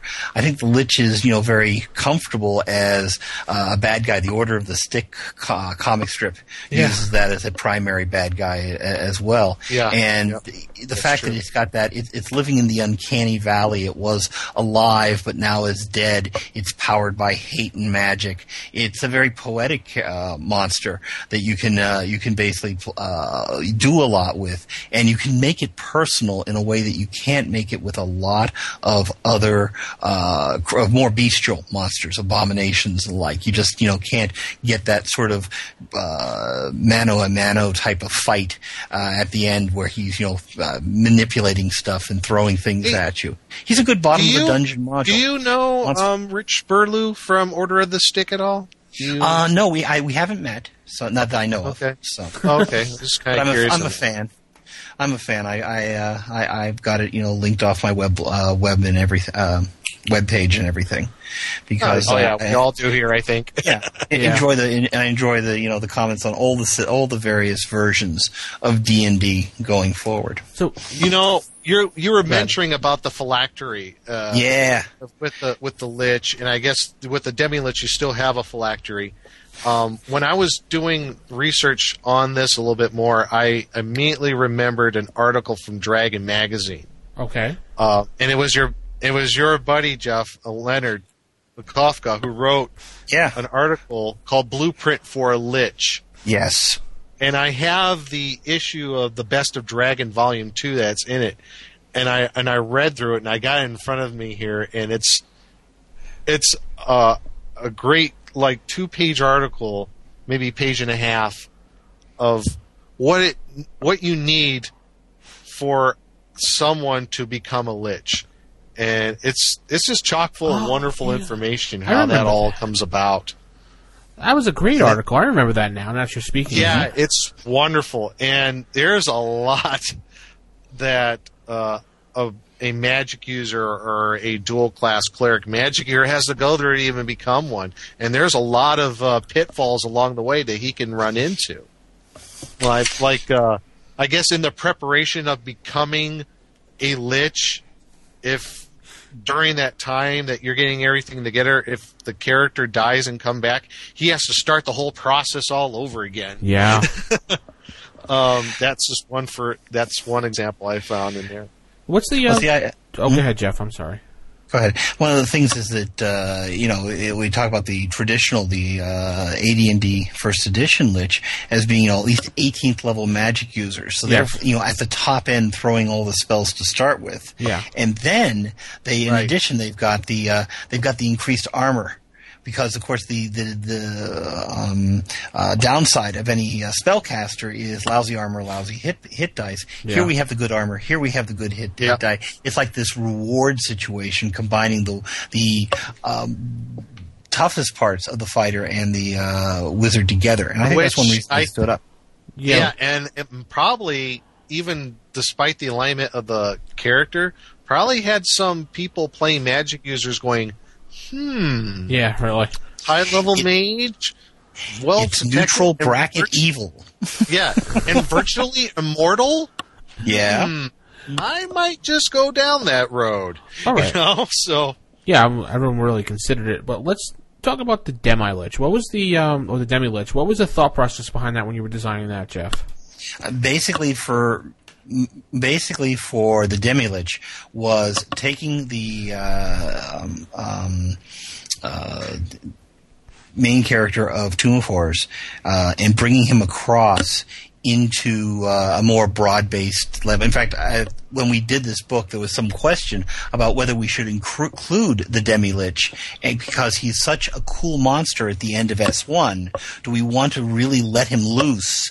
Uh, and uh, as a spoiler, where people can Yeah. encounter the Demi-Lich before they hit it in the uh, in in the uh, um, uh, adventure itself oh, okay, I see and, you're going. because Yeah. part, and part of it, and I we, we should have set up spoilers at the start. Part of the thing for Tomb of Horrors is you're not sure you're going after a demi lich to start with. Yeah, you don't even know what you're going up against for the most part. There's Uh, there's a lot of misdirection in that module. There's a lot Yes. of you know, uh, uh, it, it, it's the old, it's the first and greatest of the killer dungeons, and part of it is you know it plays off again and again the the uh, sphere of annihilation, the secret doors where secret doors shouldn't be there, and then at the end we have the demi lich there. Yeah, and that's I a, put uh, my copy under my pillow at night to get inspiration.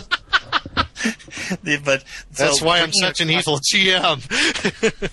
Is, Tomb it of Horrors is like my one of my favorite modules of all time. So the question is just how it expands out into the greater, um, you know, greater play. You know, what more opportunities of what people are going to do to it, but its basics is just there. What it was in S one.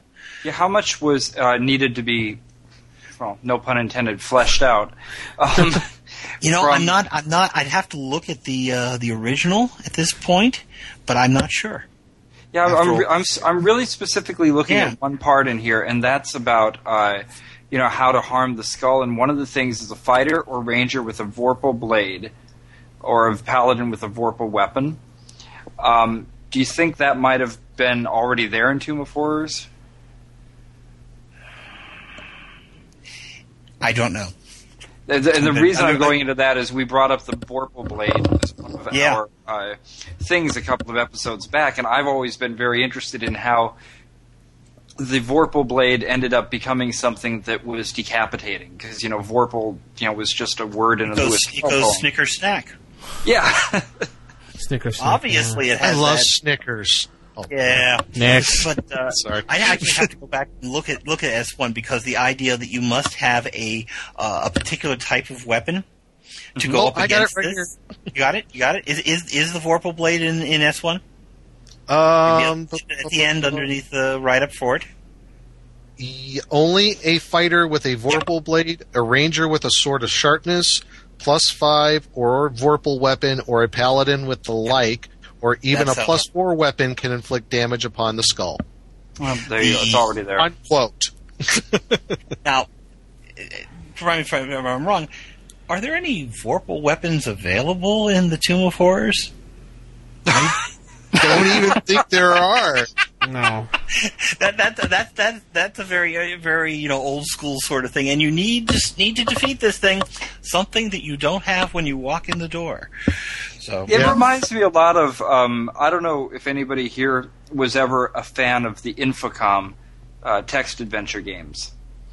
oh but- yeah, Yeah, I only was because that's only because that's what the only thing that was available for a while. But they were great. I mean, I, I, I honestly, I have two Apple IIs in my office right now. I have a two plus and a two E.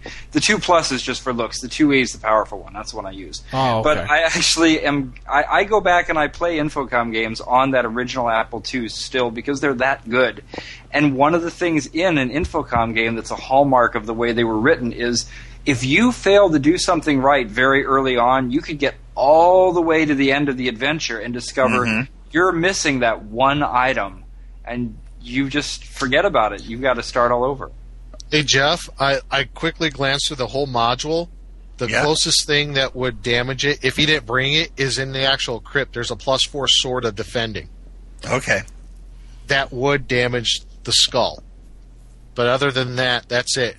If you bring anything that's plus four or better or these other weapons, you're out of luck. All right.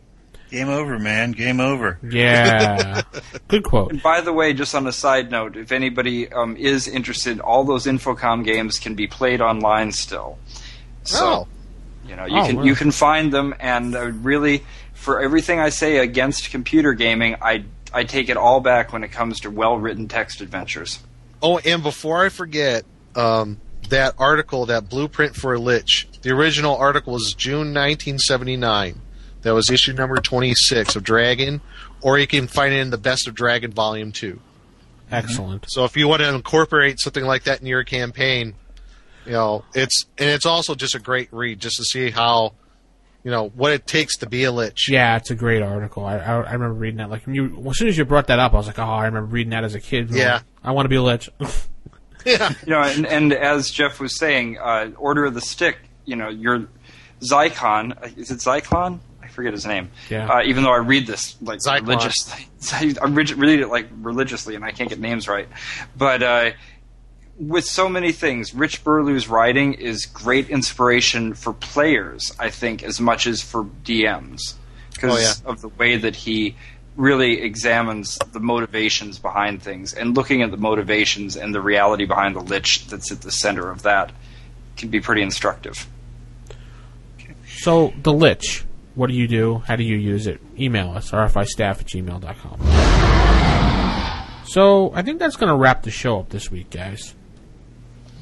Okay, I guess so. Yeah, a couple of end, couple of end notes. Um, I do want to uh, let everybody know that on the RFIPodcast.com website, we do have a new weekly feature called Plus Two to Save. Yes.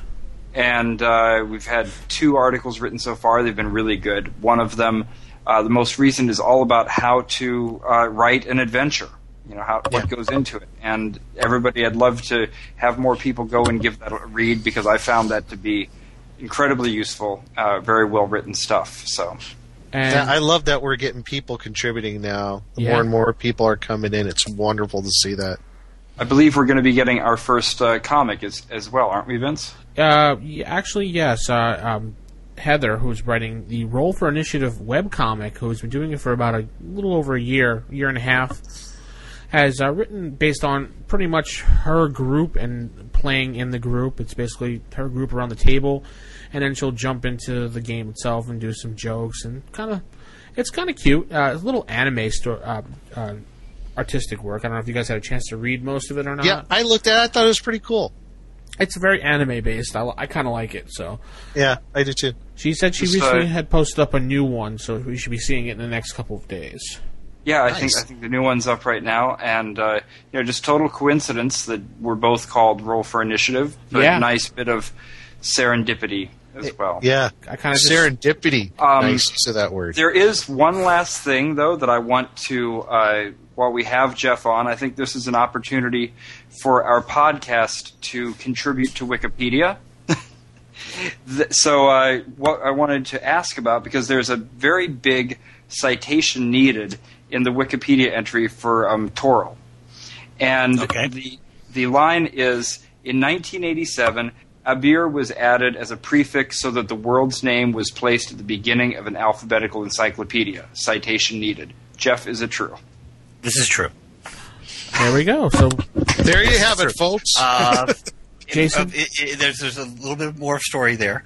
Um, Yeah, yeah, Ed please. originally Ed originally had a name for the realms for the setting. He had a name for the continent it was on, Faerun, but he did not have a name for the planet.